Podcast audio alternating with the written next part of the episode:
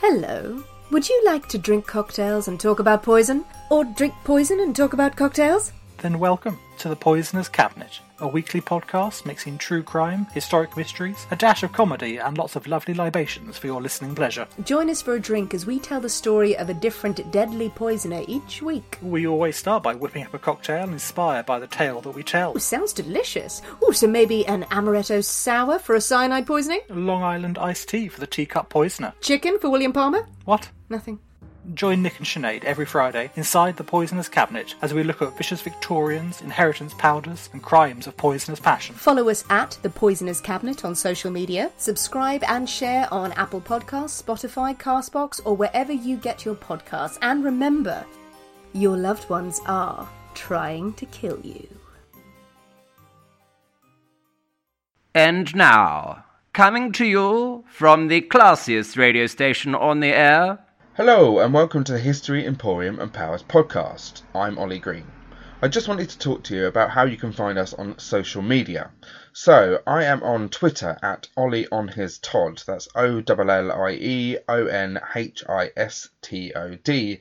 I'm also on LinkedIn at Oliver Green. If anyone wants to find me a really cool job, preferably in some European country where I can be a historical tour guide, that would be great.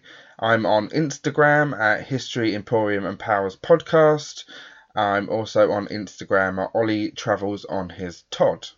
I am on Facebook. We have a page there and we have a group both called History Emporium and Powers Podcast.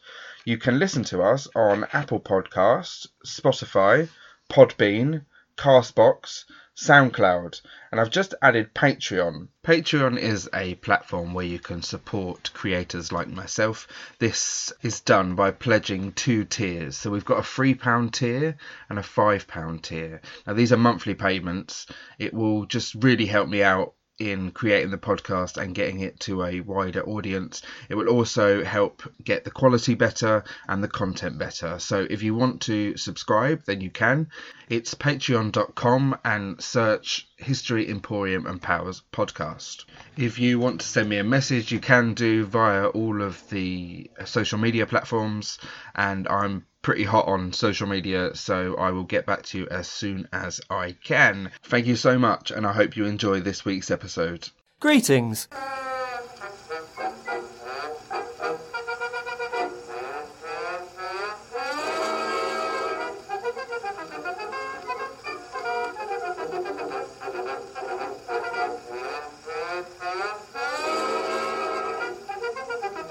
one must not get one's knickers in a twist.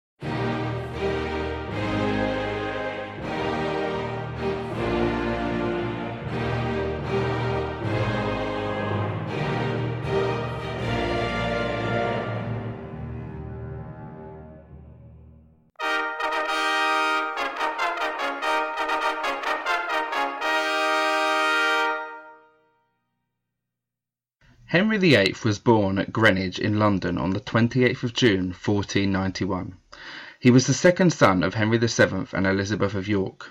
As the second born son, he was the spare, but he soon became the heir to the throne on the premature death of his elder brother, Prince Arthur, in 1502, and Henry VIII succeeded in 1509 after Henry VII's death. He was only seventeen.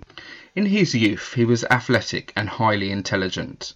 Henry's interests include writing both books and music, and he was a lavish patron of the arts. He was an accomplished player of many instruments and also a composer.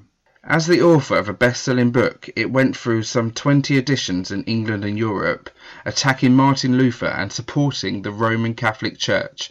In 1521, Henry was given the title Defender of the Faith by the Pope. From his father, Henry VIII inherited a stable realm with a monarch's finances in healthy surplus. On his accession, Parliament had not been summoned for supplies for five years. Henry's varied interests and lack of application to government business and administration increased the influence of Thomas Wolsey, who was an Ipswich butcher's son, who became Lord Chancellor in 1515. Wolsey became one of the most powerful ministers in British history, symbolised by his building of Hampton Court Palace, on a greater scale than anything the king had ever possessed. Wolsey exercised his powers vigorously in his own Court of Chancery, and increased the use of the Council's judicial authority in the Court of the Star Chamber. Wolsey was also appointed Cardinal in 1515 and given powers which enabled him to bypass the Archbishop of Canterbury and govern the Church in England. Henry's interest in foreign policy was focused on Western Europe, which was a shifting pattern of alliances centered round the kings of Spain and France and the Holy Roman Empire. Henry had become related to all three after his marriage to his brother's widow, Catherine of Aragon. Due to unsettled times, Henry invested heavily in the navy and increased its size from five to fifty-three ships.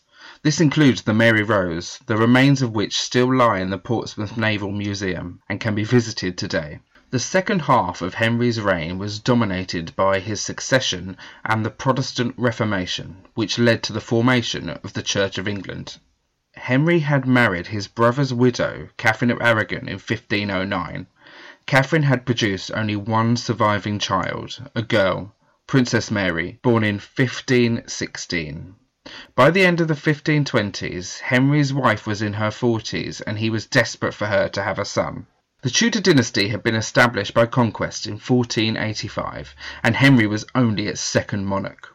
England had not so far had a ruling queen, and the dynasty was not secure enough to hand the crown to a woman. This was the view of the establishment at the time. Henry had fallen in love with Anne Boleyn, the sister of one of his many, many mistresses, and tried to persuade the Pope to grant him an annulment of his marriage on the grounds that it had never been legal. Henry VIII has been rumoured to have fathered a child by Mary Boleyn. This child was said to have been a son. Henry was now seeking a divorce. In May 1529 Wolsey failed to gain the Pope's agreement to resolve Henry's case in England. All of the efforts of Henry and his advisers had come to nothing. Wolsey was dismissed and arrested, but died days before he could be brought to trial. Since the attempts to obtain the divorce through pressure had failed, Wolsey's eventual successor, Thomas Cromwell, turned to Parliament using his powers and anti-clerical attitude to decide the issue. The results were a series of acts cutting back power and influence in England and bringing about the English Reformation. In 1532 an Act of Parliament was implemented that was a clear warning to the Pope that the revenues and relationship were under threat. In 1532 also Cranmer was promoted to Archbishop of Canterbury, and following the Pope's confirmation of his appointment in May 1533 Cranmer declared Henry's marriage invalid. Anne Boleyn was crowned one week later. The Pope responded with excommunication and parliamentary legislation enacting Henry's decision to break with the Roman Catholic Church.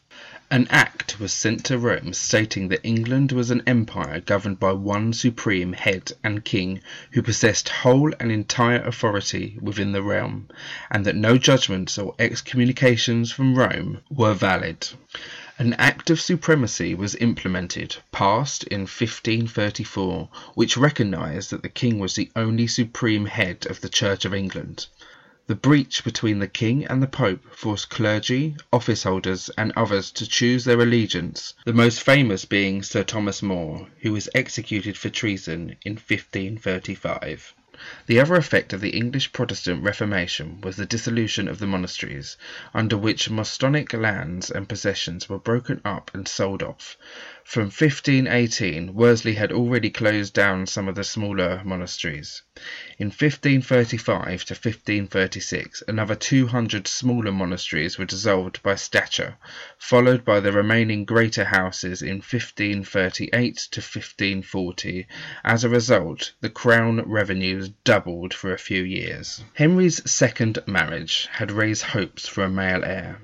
Anne Boleyn, however, produced another daughter. Princess Elizabeth, and failed to produce a male child. Henry got rid of Anne on charges of treason, engineered by Thomas Cromwell and proceeded over by her uncle, the Duke of Norfolk, which were almost certainly false, and she was executed in 1536. In 1537 her replacement, Henry's third wife, Jane Seymour, finally bore him a son, who was later to become Edward VI.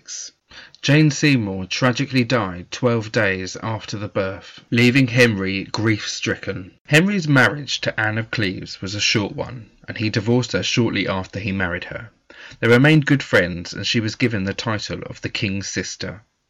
Henry made two more marriages to Catherine Howard, executed on grounds of adultery in 1542, and Catherine Parr, who survived Henry, who died in 1548. None produced any children. Henry made sure that his sole male heir, Edward, was educated by people who were Protestants rather than Catholics. To some, Henry VIII was a strong and ruthless ruler, forcing through changes between church and state relationship, strengthening the crown's position and acquiring monasteries' wealth. However, Henry's Reformation had produced dangerous Protestant Roman Catholic differences within the UK. The monastery's wealth had been spent on wars and had also built up the economic strength of the aristocracy. Significantly, Parliament's involvement in making religious and dynastic changes had been firmly established. For all his concern over establishing his dynasty and the resulting religious upheaval, Henry's six marriages had only produced one sickly son and an insecure succession, with two princesses, Mary and Elizabeth, each of whom at some stage had been declared illegitimate, none of whom were to have children.